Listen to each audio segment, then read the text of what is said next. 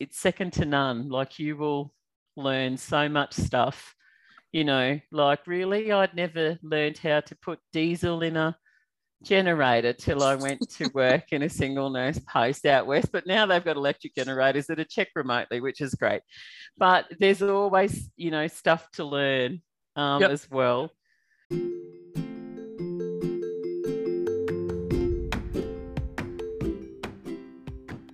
Hello, and welcome to a Nurse Out Where podcast. My name is Danielle Causa, and I have been a rural and remote nurse for most of my career.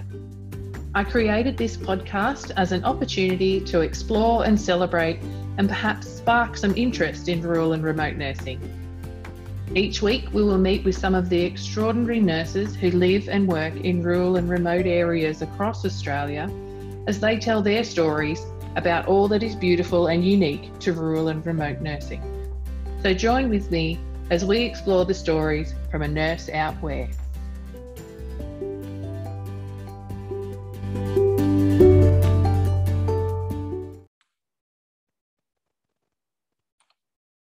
Hi, everyone. Welcome to the next episode of A Nurse Out Where. I've got a really special nurse with me today. She's been a nurse for over 30 years. She started as an enrolled nurse in rural areas uh, and then went on to study her Bachelor of Nursing. She was currently working as a nurse educator with the Rural and Remote Education Support Team at Retrieval Services Queensland, and where she provides statewide education via video conference and does workshops in rural and remote areas. And she tells me this combines her three passions of rural and remote, emergency, and aeromedical. So, welcome, Sue Wilkes. How are you? I'm good. Thanks, Danielle. Thanks for having me. Oh, it's an honour to have you. I'm so pleased that you've you've come on today. So, as you know, this this podcast is called a nurse out where. So, from your perspective, can you finish the sentence? I'm a nurse out where. Um, I'm a nurse out wherever I lay my hat, and that's very much how my career has been. Um, mm-hmm. nursing has allowed me to travel all around Australia. Um, as they say, have nursing degree can travel, um, and I think that's um, very much something that a lot of nurses, um, you know, experience and do in their life. I've had the opportunity to meet a lot of interesting people, and I absolutely love the autonomy of rural and remote nursing. It's very fulfilling. Yeah, I guess um, you know that's as I say, that's the that's the beauty of nursing. Absolutely, is that you can take it anywhere with you, and it can grow and change as you grow and change. You know, as things happen in your life. You know, you can uh, your nursing, you can still continue to nurse in various different different options. Yeah. Yeah, absolutely. So, why why did you want to go rural and remote nursing? What sparked your interest? I think I've always been a country kid at heart. I grew up on a dairy farm between Brisbane and Toowoomba, so not too far out of the big smoke. But I've always enjoyed the rural lifestyle and living in smaller communities. I began my nursing career as an enrolled nurse, working in a rural hospital about four hours from Brisbane. And it was here that I really realised that so many uh, there were so many skills I could develop so I not only, you know, worked on the ward, but I worked in emergency and aged care and theatre. And I knew way back then that I wanted to stay working in the bush and I also wanted to further my career.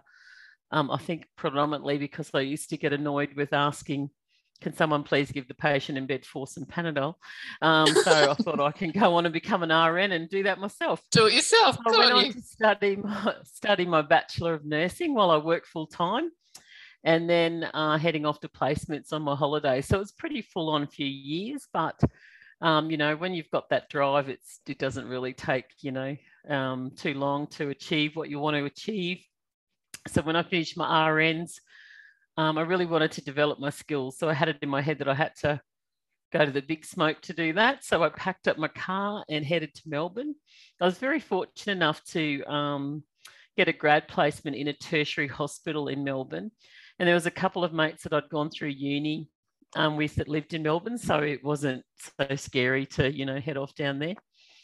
Um, I learned so much in that year because I worked in such you know different areas of surgical, um, medical, and I even had the opportunity to do five months in intensive care in my grad year, which is not very wow. common these days. No. Um, but I always had that desire to head back to the bush. So, you know, I packed up the car again and um, headed off doing nursing agency work around Australia, which took me all through Western New South Wales and WA. I've worked in WA and the Territory, and um, and of course, then eventually um, I went and uh, did my midwifery training. I was fortunate enough to get a scholarship with the Flying Doctors. Um, so they put me through my mid, and then of course I went and worked from there for them. Yeah, Uh, okay. So I went and headed to the skies, flying out of Charleville, Mount Isa, and Bundy, which is pretty exciting um, as well. Said, and then I wanted to, you know, I decided I'd ground myself again and head back to Western Queensland, where I went back working in single nurse posts out in the Central West, which was um, I love the autonomy of that um, as well. So it's um, it's been a really um, interesting path for me, but it's been um, so you know diverse, and I've learnt so much along the way. Always comes back to the bush. Yeah. So you said you did your midwifery with RFDS. Is that something that you have to have to work with RFDS? Oh, not so much now, but I think back when the day when I did it, we were all very much dual degree, um, on emergency ICU or and midwifery.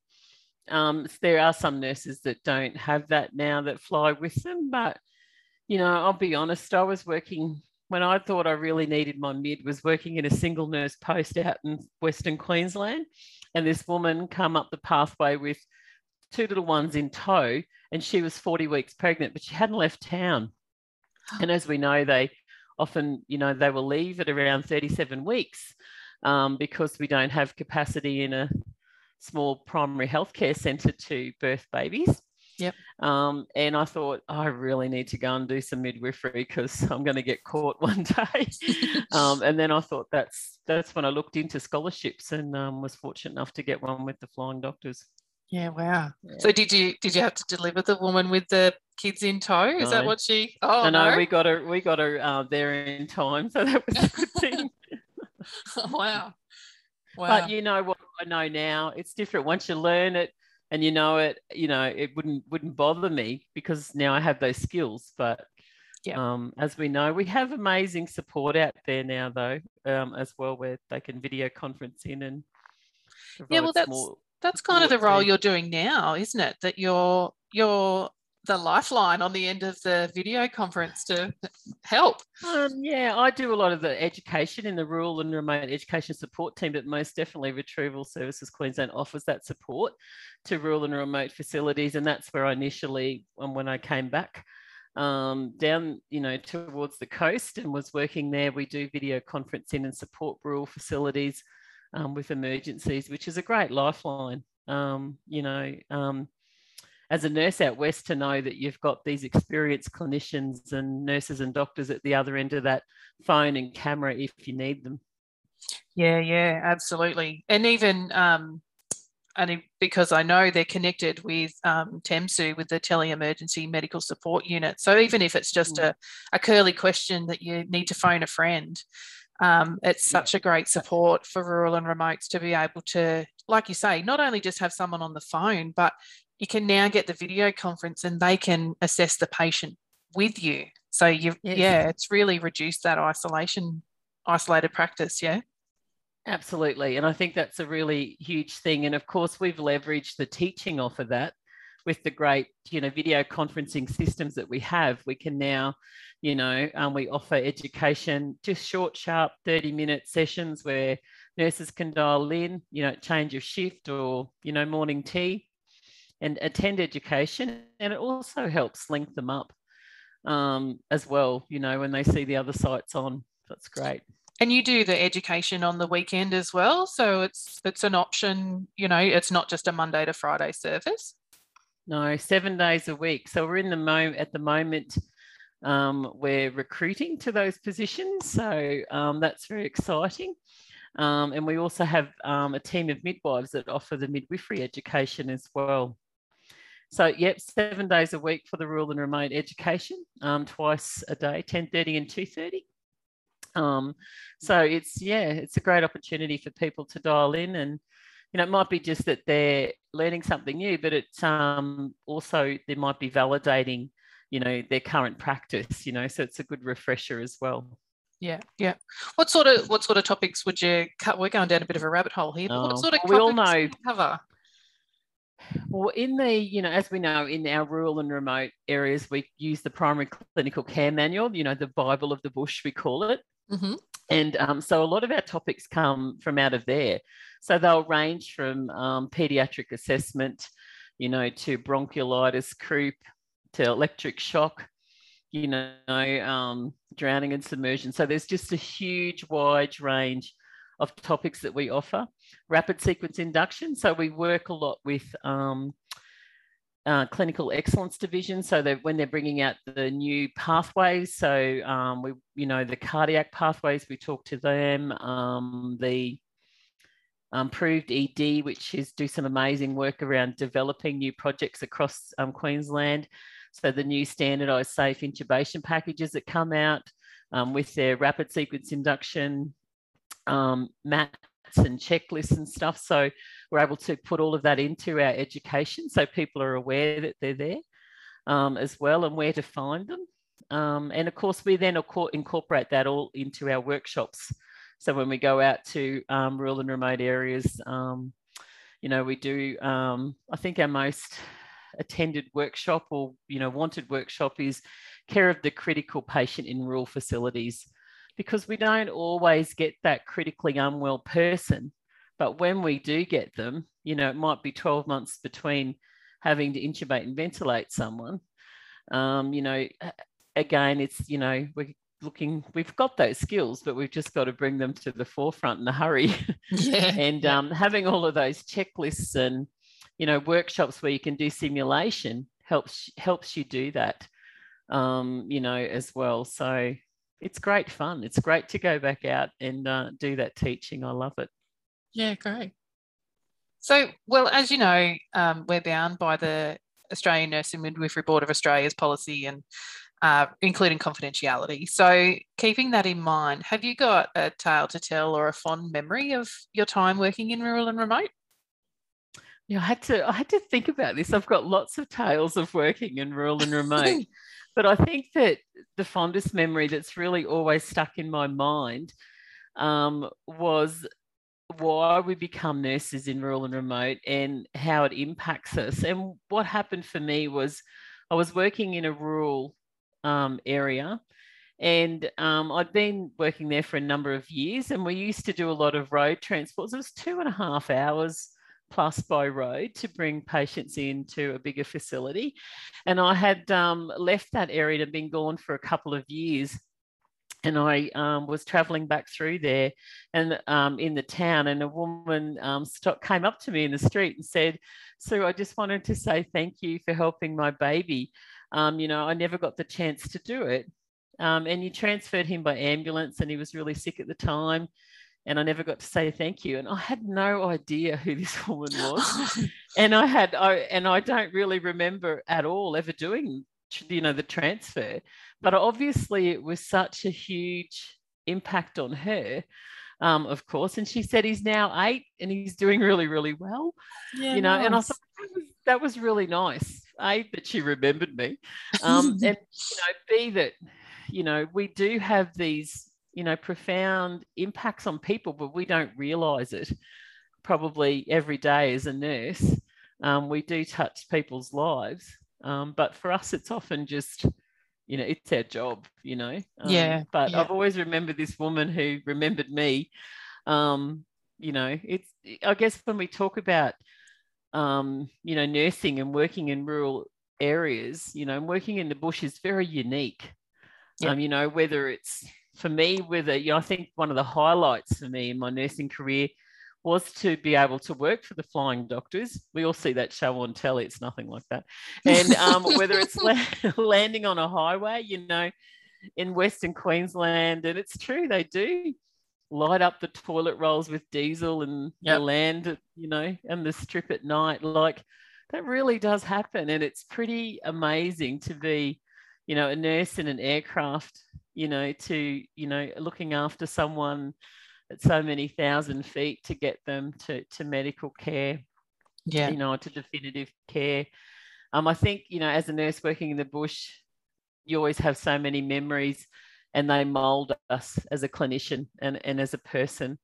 But, you know, the autonomy of working um, in rural areas and in a tight knit team to provide care to people is pretty amazing. And the skills you develop as a clinician, you know, you're never going to get that working on one ward in, yeah. you know, in a tertiary facility.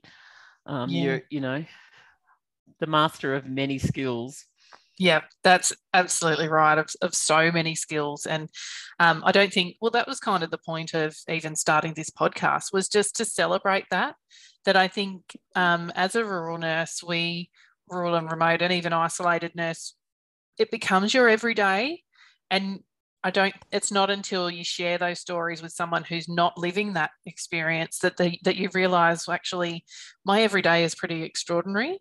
So that's the whole point of this of this podcast is to share those beautiful stories, and I'm I'm I'm so pleased that you you know could bring that story of coming back eight years later and she recognised you and and I think it's true. You know, we get to we we do have a, a moment in people's lives, and I think we forget that that's a moment in their life. Like it's our day and it's our job and we go to work and we do whatever. But for them, that interaction is is a moment and you can really make a difference in people's lives in that moment. Yeah, absolutely. And and it's, you know, and it's their health, I too I think too, you know, it's um and you know whether it's them or their family member you know if we can support them in that small way they're forever grateful um, as well. And you notice it in the in the community as well, because the community usually know exactly what's going on in the hospital. that's right. oh yeah, she's turned the lights on. We know where she's up. yeah, that's right. Get called in last night, did you? Three yeah. times. That's what. yes, I did. Thanks for noticing. But anyway, didn't bring me breakfast, but thanks anyway. yeah, right. yeah exactly. yeah, I could do with some bacon and egg burger about now. Thanks for that. You know, I've been, you know, uh, anyway, that's okay. Good coffee is the key. yeah, yeah. Well, that leads me on to the next one. So, what what are some of the things that you miss the most when you go and work remotely? Is it is it your good coffee? It is the good coffee. It's quite funny, and it's the topic of many discussions. I think there was once one of the hangars they had like don't speak to Sue until she's had two cups of coffee. It was the standing joke um, with the pilots. But I think that most nurses, you know, they end up buying coffee machines, I'm sure. I mean, I'm certainly one of those that um, had to buy my own coffee machine. Um, and I know when I left um, the RFDS, um, they bought me a carrot case for my coffee machine. That's how much I spoke about coffee. Um, I also, you also miss family and friends. Like, you know, um, when you're working, you know, depending on where you are, um, you know, if you're working long days and you're on call, sometimes, you know, you might miss the, you know, family and friends catch ups. But it's really important to schedule that time, you know, to head home, um, you know, to catch up with family and friends, do that retail therapy. You know, there's only so much you can buy on the Myer catalogue online.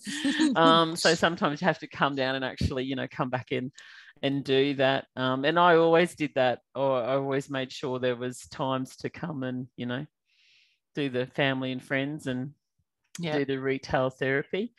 I think too when I was you know a much younger nurse working in the bush, we planned our entire social life around all the events that were happening in the area. So the races and the rodeo and the local show. And of course, back in my day, in the old days, um, you know, there was um, bachelor and spinster balls, you know, and we would plan every, you know, social event within a thousand kilometer radius. And we had a lot of fun. It yep. was great. It was social and, you know, it, it made it all that more worthwhile, you know, um, as well yeah. living in the bush. Survival. Yeah. Right. yeah. And yeah, and I think too, you know, talking about you know planning your time off and getting days away, and you know, um, going and visiting family, all those kinds of things. We, I guess, um, it's something that when you're living and working in rural and remote, you get it. So mm. if you plan ahead with your line manager for your days off, like they're they're quite, you know, accepting of of you needing to take that time. Yeah. I yeah. can remember being up in the northwest and I would fly home to get my hair done Oh, like, really? to my hairdresser in Toowoomba. And my family thought I was nuts, but I was like, you've got, you don't understand. A good haircut and a good color is everything. Um, Yep. So, you know, if it means I have to drive, you know, 15 hours to come and get get, my hair done, then that's Well. what I'll do. and why not? Exactly. So, you know, other than driving 15 hours to get your hair cut, what else might you do on your downtime or on your days off?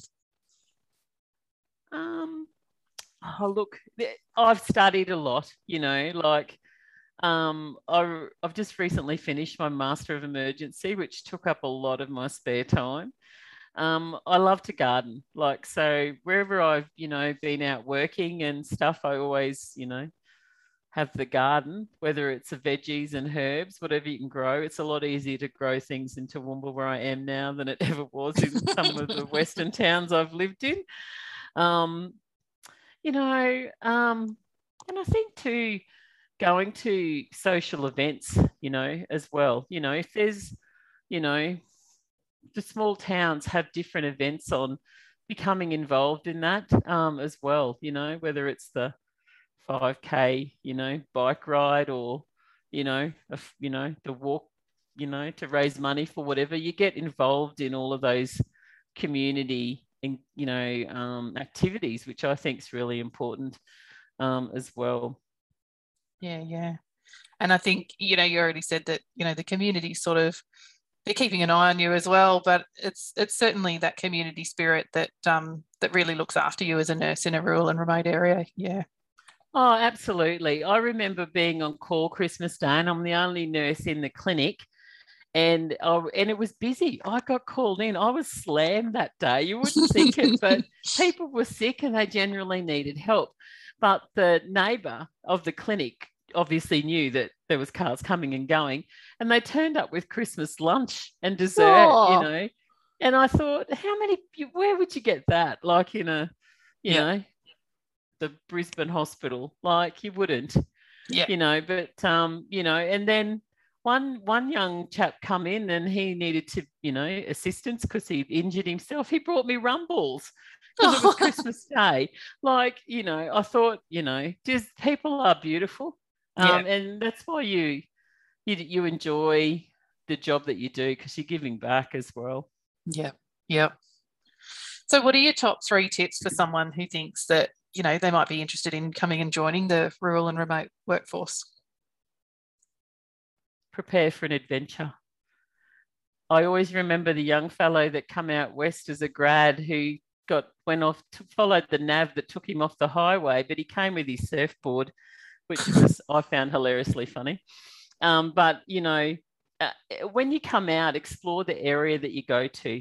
Like, just don't come and work at the facility. Take the time to go and, you know, go on a hike. The locals always know where the best fishing is and the camping is. Yep. And they usually don't tell people that are just traveling around that, but they'll tell you if you're, you know, you're a local, Yeah. um, that it's in their area. Embrace the opportunity to learn because there's so many skills that you um, will develop as a nurse in a rural and remote area. Like it's it's second to none. Like you will learn so much stuff.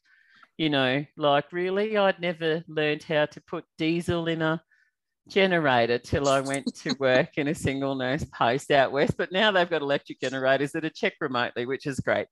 But there's always, you know, stuff to learn um, Yep. as well. I would Which encourage, mightn't necessarily be a clinical skill. It might No, that's just might be exactly putting diesel in the generator. you will learn skills, you know, like make sure you have a manual license. It's handy when you've got to drive an ambulance, you know, a Mhm. four wheel drive ambulance. Um, I would encourage any nurse that's looking for a change just to get a swag, pack up your car and head off for the adventure of a lifetime because. You know, I did that in my old Holden Ute when I first started, and I took it across the Nullarbor. I had the best time. So, and you meet so many amazing people that will, you know, um, those people you'll stay with friends forever. We always say people come into your life for a reason, a season, or a lifetime. A lot of those people will come into your life for a lifetime and become lifelong friends that you meet when you work rurally. Yeah, lovely. Very nice. Well, they're, they're great tips, Sue. So thank you for your time. Oh, um, thank you. It's been great. Hopefully, yeah. Hopefully we'll get to have a chat again soon.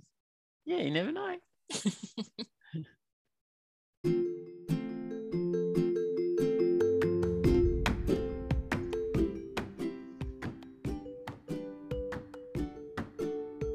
If this has sparked your interest and you would like some more information about this episode or perhaps how to take the leap and explore rural and remote nursing, you can contact me and check out my website, anurseoutwhere.com.au, or follow me on Facebook and Instagram by searching at a nurse outwhere. Remember to like, subscribe, and share them with your friends.